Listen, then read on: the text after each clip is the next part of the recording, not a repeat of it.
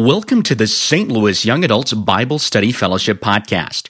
Today, one of our teaching leaders, Vicky Tatko, will be discussing Genesis chapters 41 and 42. St. Louis Young Adults Bible Study Fellowship, or BSF, is currently meeting virtually on Zoom every Monday from 7 to 8:30 p.m. Central Time. For more information and to connect with our class, visit bsfinternational.org/class/793.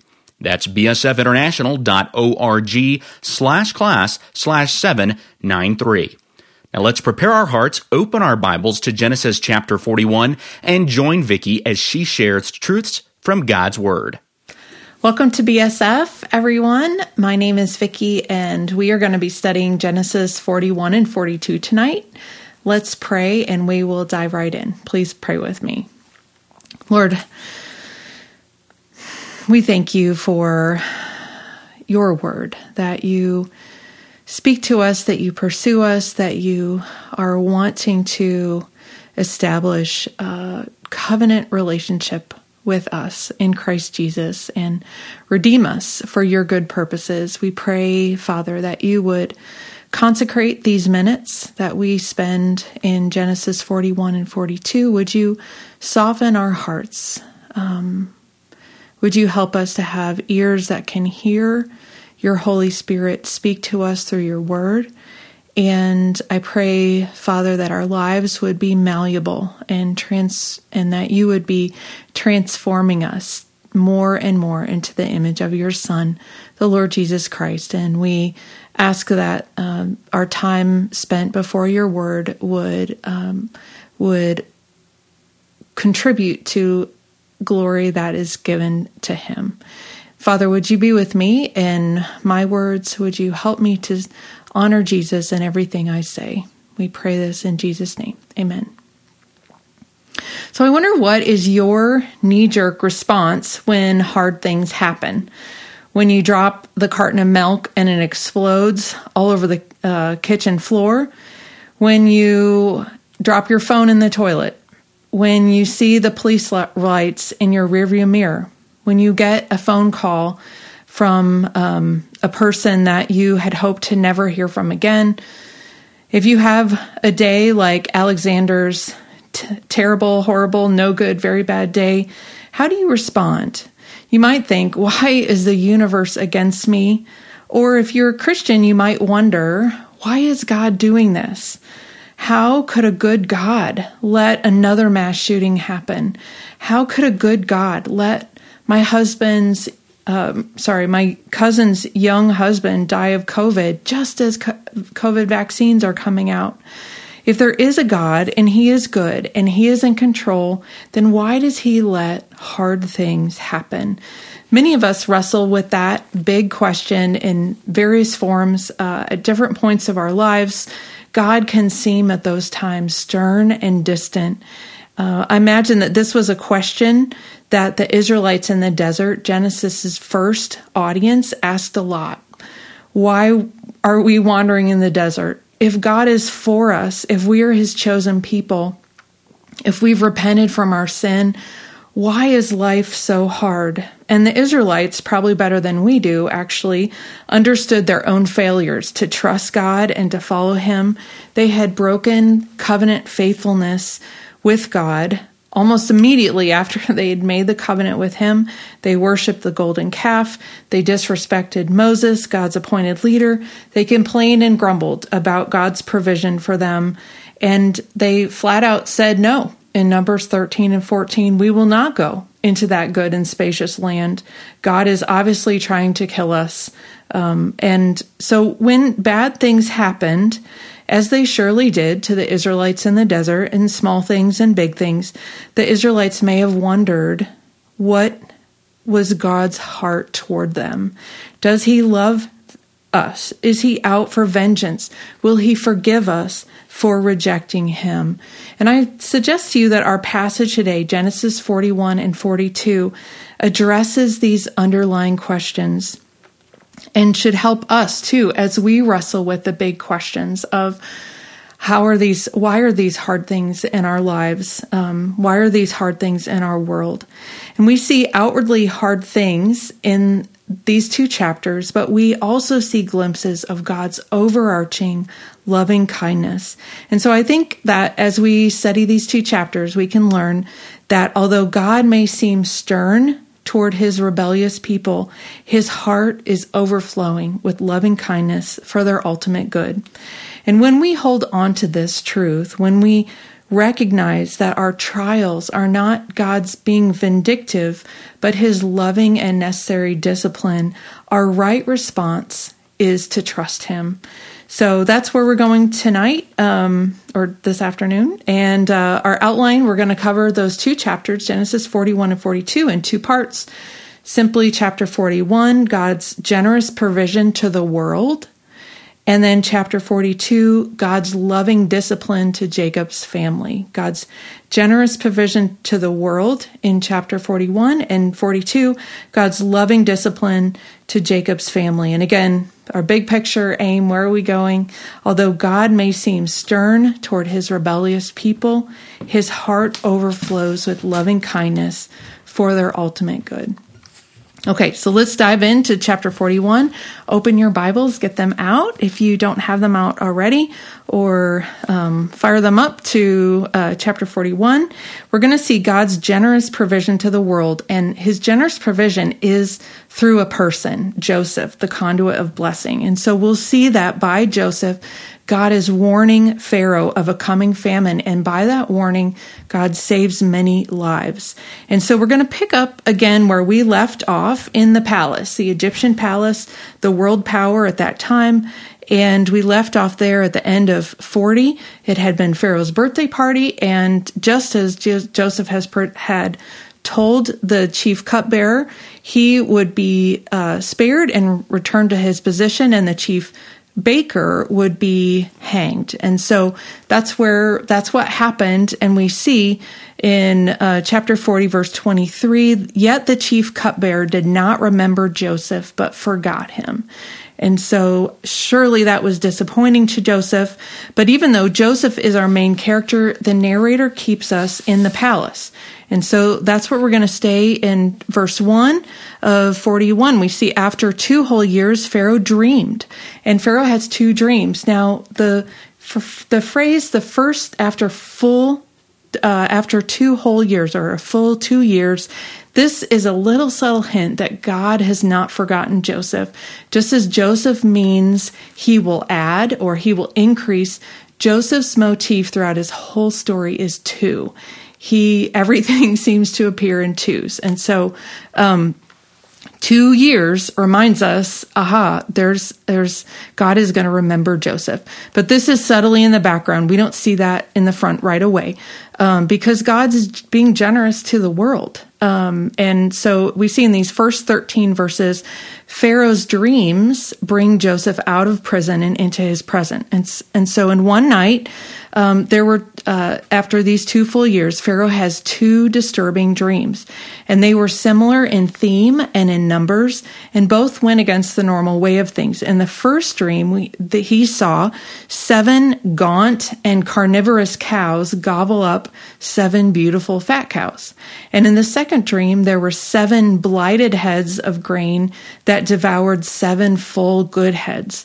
And so after he has those two dreams, um, we'll pick up in verse 8. So in the morning, his spirit, being Pharaoh, the king of Egypt, his spirit was troubled, and he sent and called for all the magicians of Egypt and all its wise men.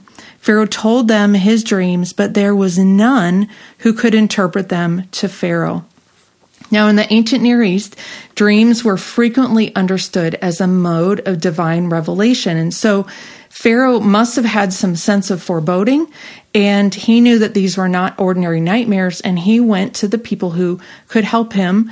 Um, notice that even though it's the chief cupbearer who speaks up in verse 9, the chief cupbearer was probably not among the wise and learned uh, people that Pharaoh had consulted. He likely overheard Pharaoh's plight and he offered Pharaoh some unsolicited advice, which of course was probably risky, um, which tells us how much uh, the chief cupbearer maybe was sorry and also believed that Joseph could help. So we'll read nine, um, picking up verse nine. Then the chief cupbearer said to Pharaoh, "I remember my offenses today." Or the word is uh, in Hebrew is the same with sins.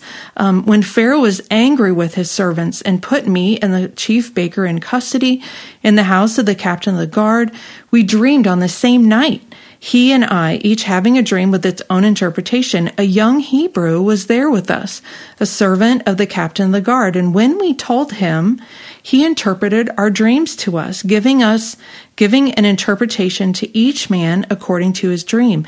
And as he interpreted to us, so it came about. I was restored to my office and the baker was hanged. And so we see like right away pharaoh uh, res- respects that. And of course he had a perspective on those events too because pharaoh was the one who restored the chief cupbearer and he was the one to hang the baker. And so verse 14 we see that pharaoh has joseph summoned from the pit into his presence. And we see in verse 14 or 15 and 16, interestingly, a negotiation between the highest person in that land, Pharaoh, and arguably one of the lowest people in that land, Joseph. And so um, once uh, Joseph was in Pharaoh's presence, we see in verse 15, Pharaoh said to Joseph, I have had a dream, and there is no one who can interpret it. I've heard it said of you that when you hear a dream, you can interpret it. And Joseph answered Pharaoh, It is not in me. God will give Pharaoh a favorable answer. And so imagine that you are you've been imprisoned like Joseph unjustly for two whole years and or over that time and you are finally brought out before the governor or the president president what would your very first words be it would probably depend on what you had focused on during those time during that 2 years. The narrator doesn't tell us, but Joseph's words show that he is ready at a moment's notice to be God's servant and without bitterness. He's willing to help the enemy, basically his the the chief enemy captive and as and in as much as God is leading. And so when he said, um, when he's saying this, it's not in me. He's not saying I won't help you. He's saying God is going to do it.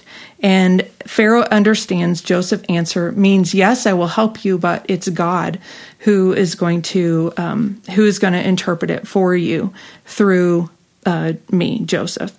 So in verses four, 17 to 24, we see that Pharaoh recounts his dream almost exactly as the narrator had done. And we see the end of um, 24b again the the difficulty of the problem. And i told it to the magicians but there was no one who could explain it to me. So all the learn, learned men again of egypt had been stymied to make sense of this dream. Probably they had tried they had said something and yet pharaoh had uh, had discernment to know that those dreams or uh, those interpretations weren't weren't accurate um, if again they had tried. And so we see in 25 to 32 joseph interprets pharaoh's dream in a patterned emphatic speech. And so joseph is not stumped at all. So notice the contrast. His god easily is triumphing over the egyptian gods who would have been able to mediate divine revelation through the magicians of Egypt. And so, uh, picking up in verse uh, 25, then Joseph said to Pharaoh, The dreams of the Pharaoh are one. God has revealed to Pharaoh what he is about to do. And so in this uh, in this structured speech, we can see there's he goes in and, and he repeats that main point two two times. He explains the individual symbolic units in verses 26 and 27. Um, he explains what the that the seven the seven is seven years, and um, the the dream is one, and the with the lean and ugly cows, etc. Seven years. So there's seven years of famine and seven good years, and then so he reiterated in his point in 28, and then 29, he does a, a, corporate symbolic interpretation. 29 to 31, there will come seven years of great plenty throughout all the land of Egypt, but after them there will arise seven years of famine, and all the plenty will be forgotten in the land of Egypt. The famine will consume the land, and the plenty will be unknown in the land by reason of the famine that will follow, for it will be very severe. And he concludes with this explanation, the main point, and also why there were two dreams. Uh, and the doubling of Pharaoh's dream, verse 32, means that the thing is fixed by God, and God will shortly bring it about. Now that Joseph has interpreted the dream, essentially his job that he contracted with Pharaoh earlier is is over. And yet Joseph notice goes beyond. He he's adds this unsolicited counsel. It seems risky to me but as Joseph is proven to be an authorized interpreter of the Lord it helps us to hear Joseph's words in verses 33 to 36, not as just old, good old wise counsel that he had learned from his years in the prison and in Potiphar's house, but rather this is God's specific direction to Pharaoh. At least that is um, one way to to interpret that, based on the fact that it came so close after the interpretation, which came from God, and then now here's the direction. Um, so the direction he um, he says basically three points um, in verse 33 find a wise man who would be the prime minister. And then verse 34 during the years of abundance collect a 20% food tax. And then in verses 35 to 36 create a reserve to sustain egypt in this famine. And so this is the point of peak tension now that joseph has finished, finished the two parts of his speech. Um, the question is, how will Pharaoh respond to this lowly slave who speaks boldly for a God that Pharaoh does not know? And so, amazingly, in verse 37, um, and this obviously is contrasting with the experiences that the Exodus community, Genesis' first audience, would have had with their Pharaoh, um, the Pharaoh that they knew. This Pharaoh heard he listened. He listened and he took it fully. He appointed Joseph to that place indicated by his counsel. And so that's 37 to 40, verses 37 to 45. We see that Pharaoh just accepts it all and goes 100% along with it.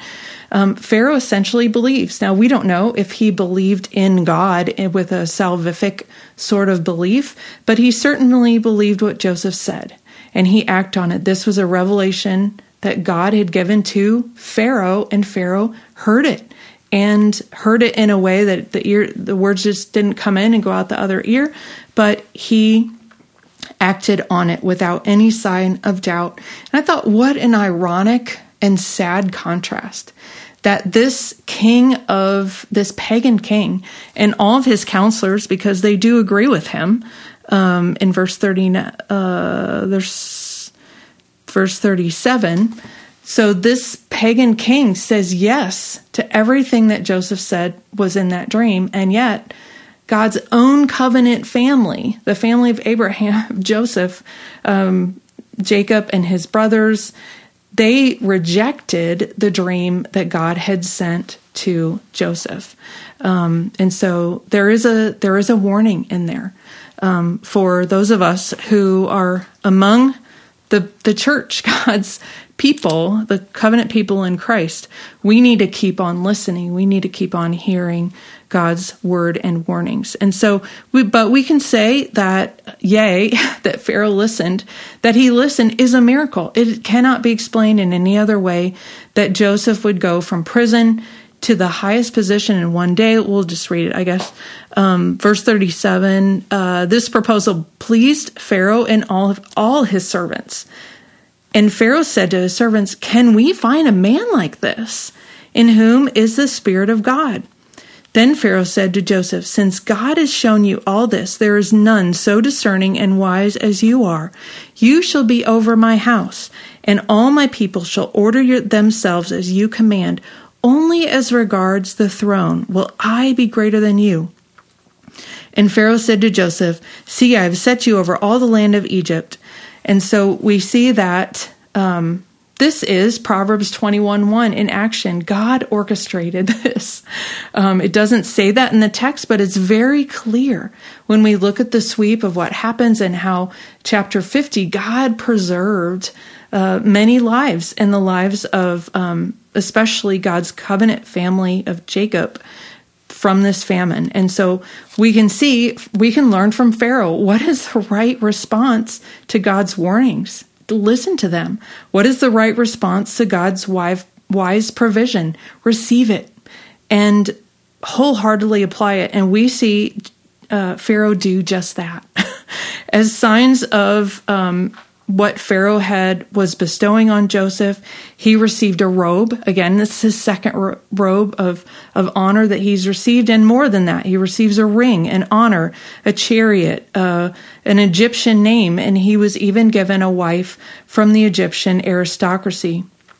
And we see in verse um, 46 that Joseph received this and cooperated with it. And it seems to be God's specific direction. And Joseph, who had been, has been so we evidently sanctified by his time in the prison, he is willing to accept this change in position with the same level of attentiveness and faithfulness that he showed in Potiphar's house and also in the prison. And we, as he showed the right, right response, we see that in verses 46 to 52, he serves seven years in, a, in abundance, just as God revealed there were seven years of plenty. And we can see the administrative training in Potiphar's house and prison paid off. And yet, there is a verse, uh, 41 uh, 49, that hints to us that this was not just a natural working of talent. Um, and Joseph stored up grain in great abundance, like the sand of the sea until he ceased to measure it, for it could not be measured. So that is an echo of the Abrahamic promises that God had given to Abraham that his offspring would be as great as the sand on the seashore. And so it suggests to me that this is God's um, specific blessing. The blessing increased precisely because the Lord was with Joseph, not just because Joseph was a talented person, which of course he was. But there was also not only the corporate uh, fruitfulness, Joseph also had personal fruitfulness from the Lord.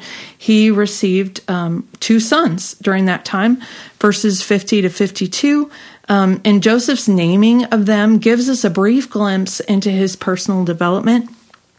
So um, he called the name of the firstborn Manasseh, for he said, God has made me forget all my hardship and all my father's house. Um, and then the name of the second he called Ephraim, for God has made me fruitful in the land of my affliction. And we see that going on in verses 52 to 57. After this period of plenty, um, there was, just as Joseph had predicted, um, a time of famine and Joseph shows the right response to to serve in that time. And we see that in this famine there was an opportunity for Pharaoh to recant. In verse 55, the people cried to Pharaoh for bread. Pharaoh maintained his commitment to Joseph and the plan that he had received basically from the Lord. And he sent all the people who needed food um, to Joseph. And that, as an ancient ruler, that is part of his responsibility to make sure that his citizens were cared for. And Joseph submitted to Pharaoh's decision in that. So we see in 56 to 57, Joseph again remains faithful. As Pharaoh directed, Joseph opened all the storehouses and sold to the Egyptians, for the famine was severe in the land of Egypt. And we find a hint there in 57 that that opens us back up where we're going to go to Canaan. Moreover, all the lands, all the earth came to Egypt to Joseph to buy grain because the famine was severe over all the earth. Okay, so we're coming to the end of this division and thinking about our big our big plan. Although God may seem stern toward his sinful people, his heart is compassionate for their ultimate good. And so, what is the big takeaway that we can learn from these from this chapter? Um, I think that we can learn a heart transformed by God listens to Him. A heart transformed by God listens to Him. Because God loves us, He warns us. Because God loves us, He provides a true refuge from disaster. And He transforms us to heed our warnings and to seek His refuge. When a tornado, siren goes off, um, in our house, as it does oftentimes, or in our neighborhood in St. Louis, we have a lot of tornadoes that come through or s- severe weather. Uh, people in my in my house, including myself, don't tend to hurry.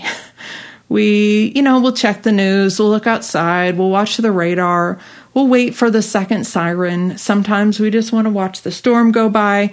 So basically, when the siren goes off, we're not very good at listening.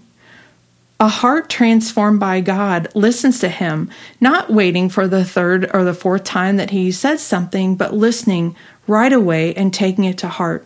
And we see that with Pharaoh. Ironically, that example that Pharaoh shows his willingness to hear God, that's God's supernatural work. Whenever we have ears to hear God's voice um, in His word, the scripture, to listen to his Holy Spirit as he directs us um, in our moral behavior. That is God's gracious kindness. Pharaoh doesn't debate with Joseph. He doesn't get a second opinion. He says, Yes, sign me up. I will fully cooperate with God's generous provision of seven years of blessing and of Joseph as wise administrator to care for me and my country in seven years of famine. And we see Joseph also hears and obeys. He is a conduit of God's truth and blessing. God loves you. God loves me. God loves his world, and he is not, his word is not going to steer us wrong. The heart being transformed learns to know this and believe this. You and I can live accordingly, and we can live radically in radical obedience, giving Him the glory as He corrects the main. That is a, a core problem that we've seen in Genesis of listening to the wrong voices uh, as far back as Genesis 3. So I wonder what kind of listener are you? Do you wait for the siren to sound again? Do you watch the news, check the weather? Um, or do you listen the first time God sends a warning? He never has false alarms. His prophecy to Pharaoh was not a practice drill. It wasn't a Tuesday morning at 11 o'clock. It was urgent news to be heard and heeded.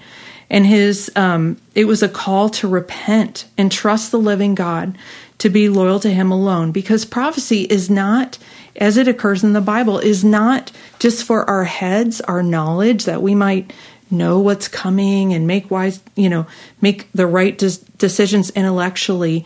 Um, it is a call to repent and to trust the voice of the one who speaks it, the voice of the living God um, in His Word and Scripture, and to a call to be loyal to Him alone.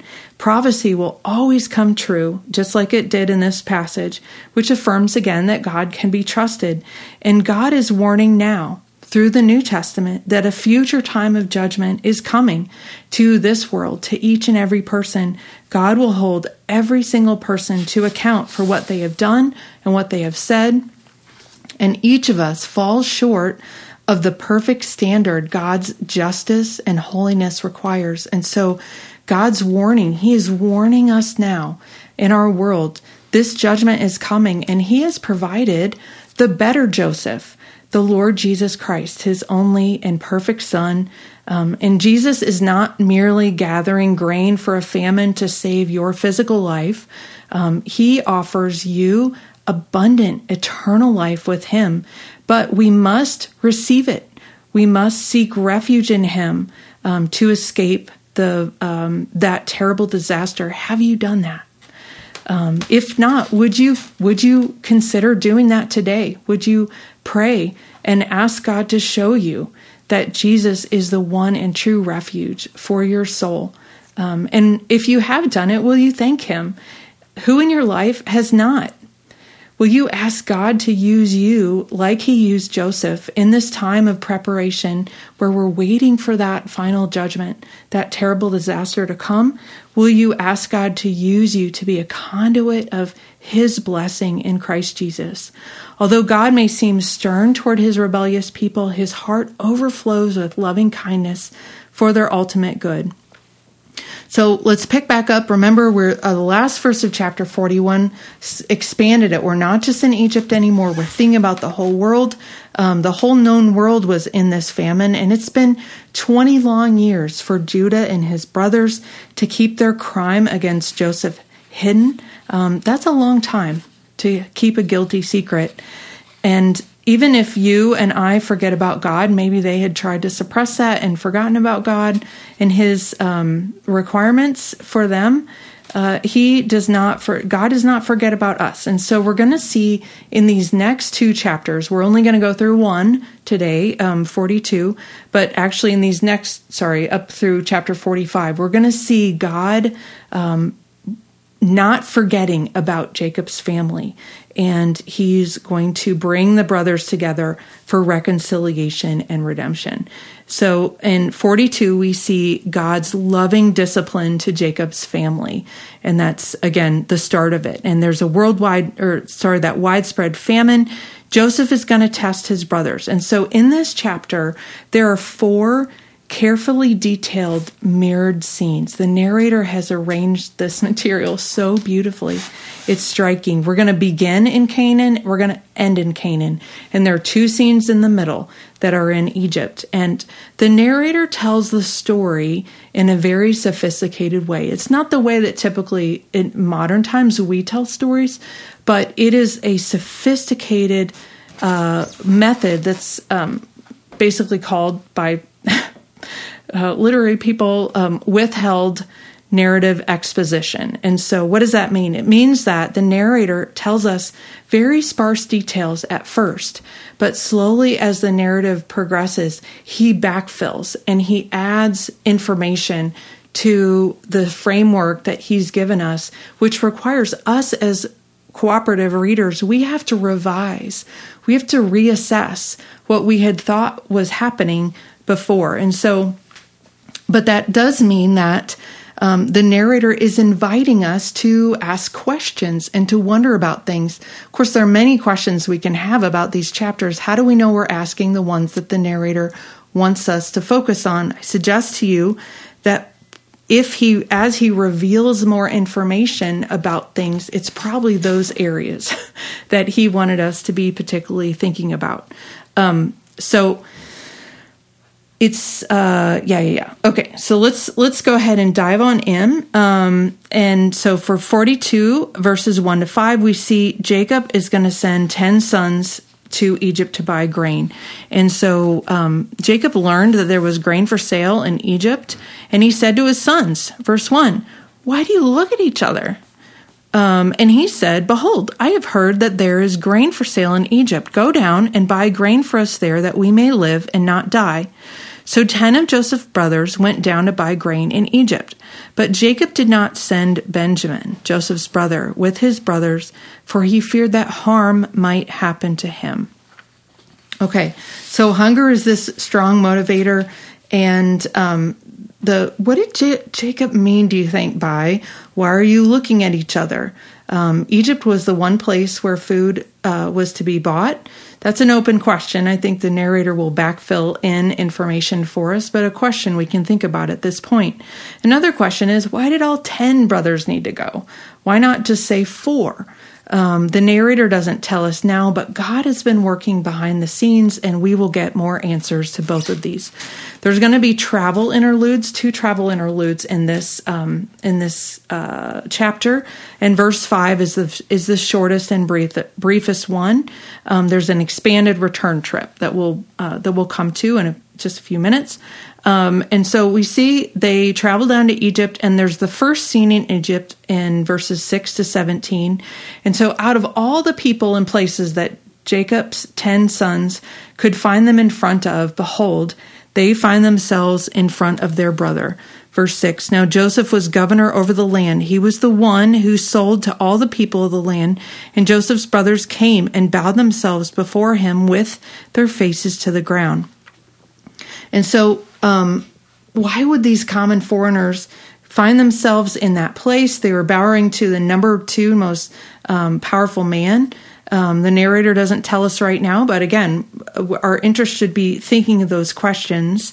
And um, we see the scene echoes what Joseph had said about his first dream. Remember in chapter 37, verses 5 to 8, there was a sheath of grain or wheat, and that he, w- he was in the the his sheath and then all the brother's sheaths bound down to him.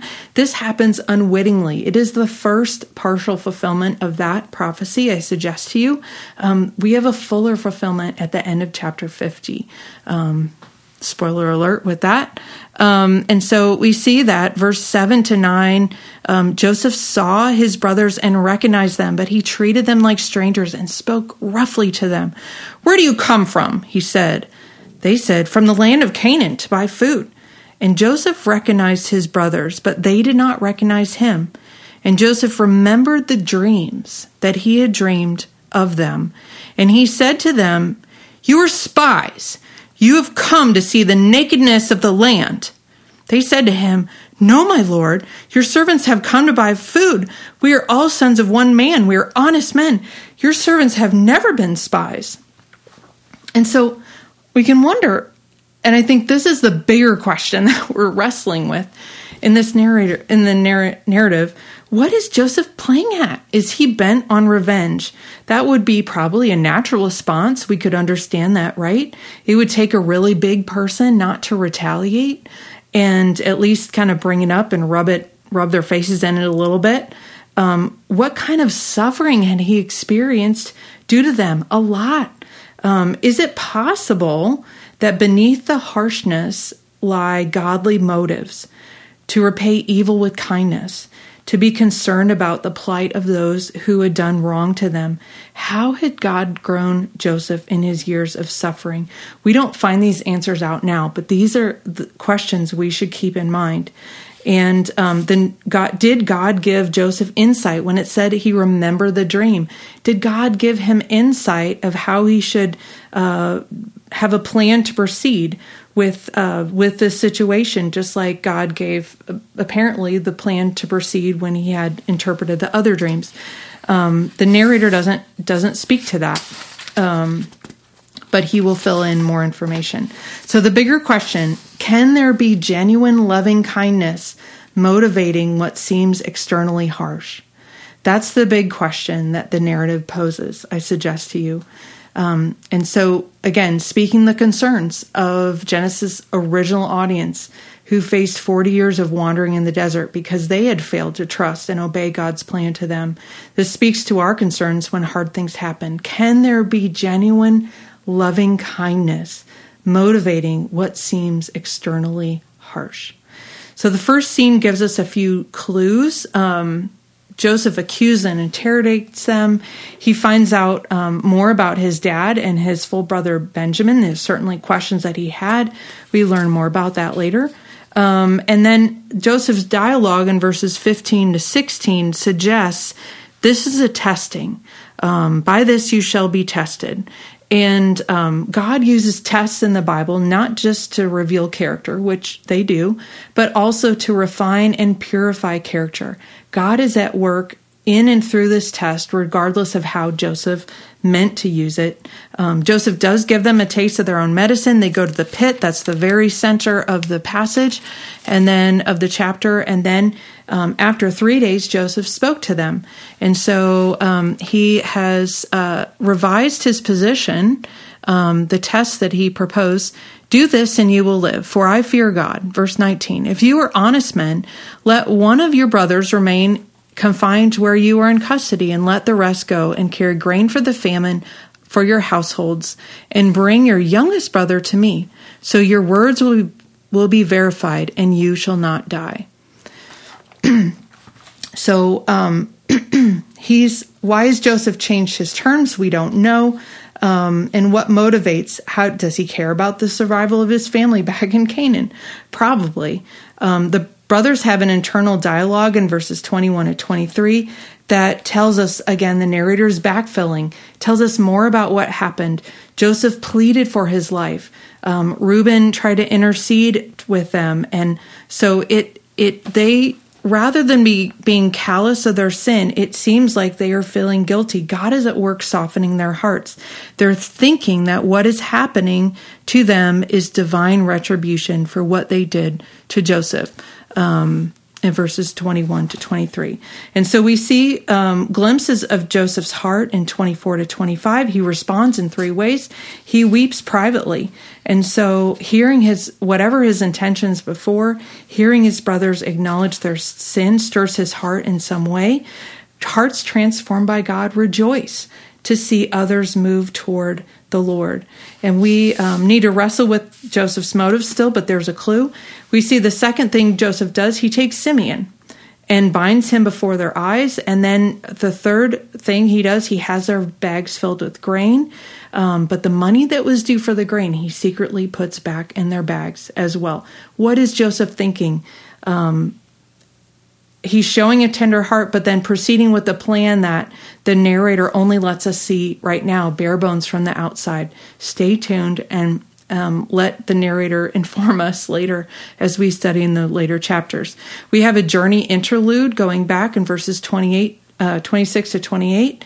Um, this would have been a long journey again on we say donkeys they one brother discovers silver in his bag on the way it's frightening to them um, and then when they when they come back, um, oh sorry, I mean they were afraid. Now that does change things too because merc- they had been mercenary before. They were like, let's just sell our brother. We'll get some silver instead of killing him. Um, and they could have been like, sweet, we got grain and money. But they seems like they were so earnest. They wanted to be seen for upright, honest men. And so they asked the question um, that is the big question the narrative asks. What is this that God has done to this? We know it's it's Joseph's who's doing it, but they were right to see that it's God's agency. Wow, what is God doing? How is he orchestrating these events? Is he doing this to punish them? Is he bent on retaliation? Um, what does he mean to do by bringing them face to face with Joseph? What is God's heart posture toward Jacob's family? Um, he certainly sees their sin. What is he doing about it? We get to then the last scene in this chapter, the second scene in Canaan. Um, the sons report to Jacob and um, they tell Jacob what happened.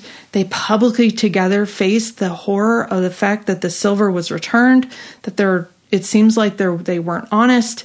Um, and then Jacob responds in, um, in a, in a, in a sad way. Um, um, he was definitely he he assigns the brothers blame for Joseph's loss. Did you see that?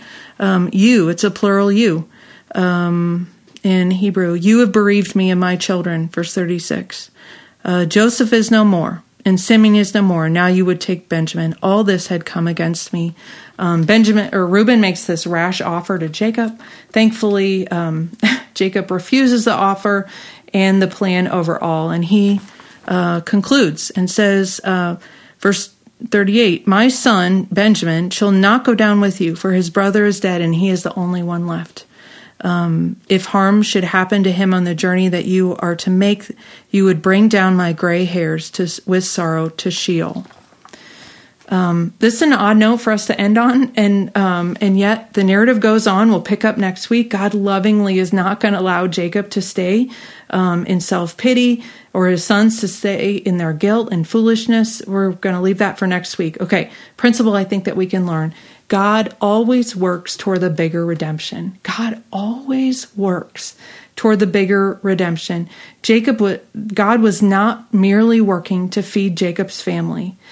And in that way, He is not merely working the details of your life and mine so that we would have nice jobs and bank accounts and stylish clothes and beautiful bodies and comfortable lives here.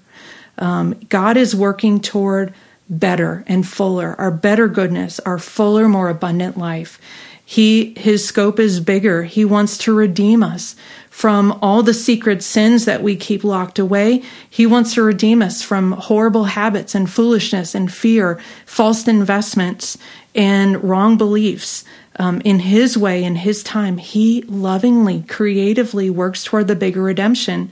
And He is sanctifying us in this process to grow us to look more and more like Jesus.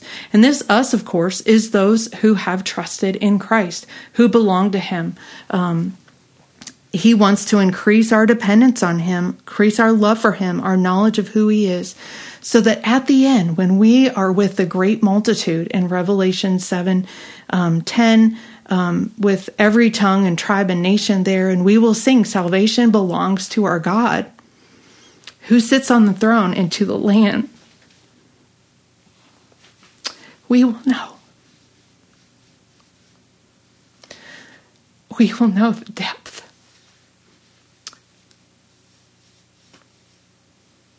of his salvation.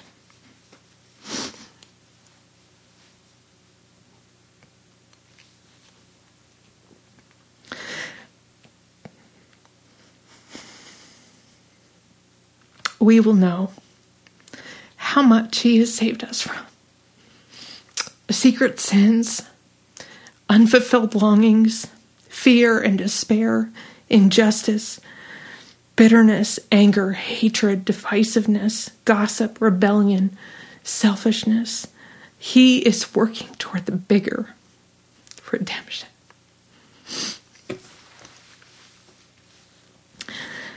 God is not just filling in potholes or applying a little spackle.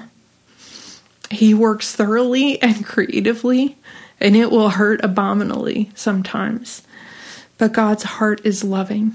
And I guess I just, my heart is tender toward that right now. Going through hard things.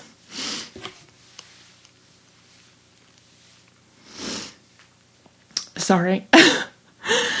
okay, I will get it together. Finish. One paragraph left to go. Why does a good God allow pain and suffering? There are not easy answers to that question especially when we are in the midst of it. But Genesis 41 and 42 uphold the loving posture of God toward his people and his desire to see the whole world blessed through Abraham's offspring. Jesus Christ, the true Joseph and son of Abraham. What hard things are you facing today?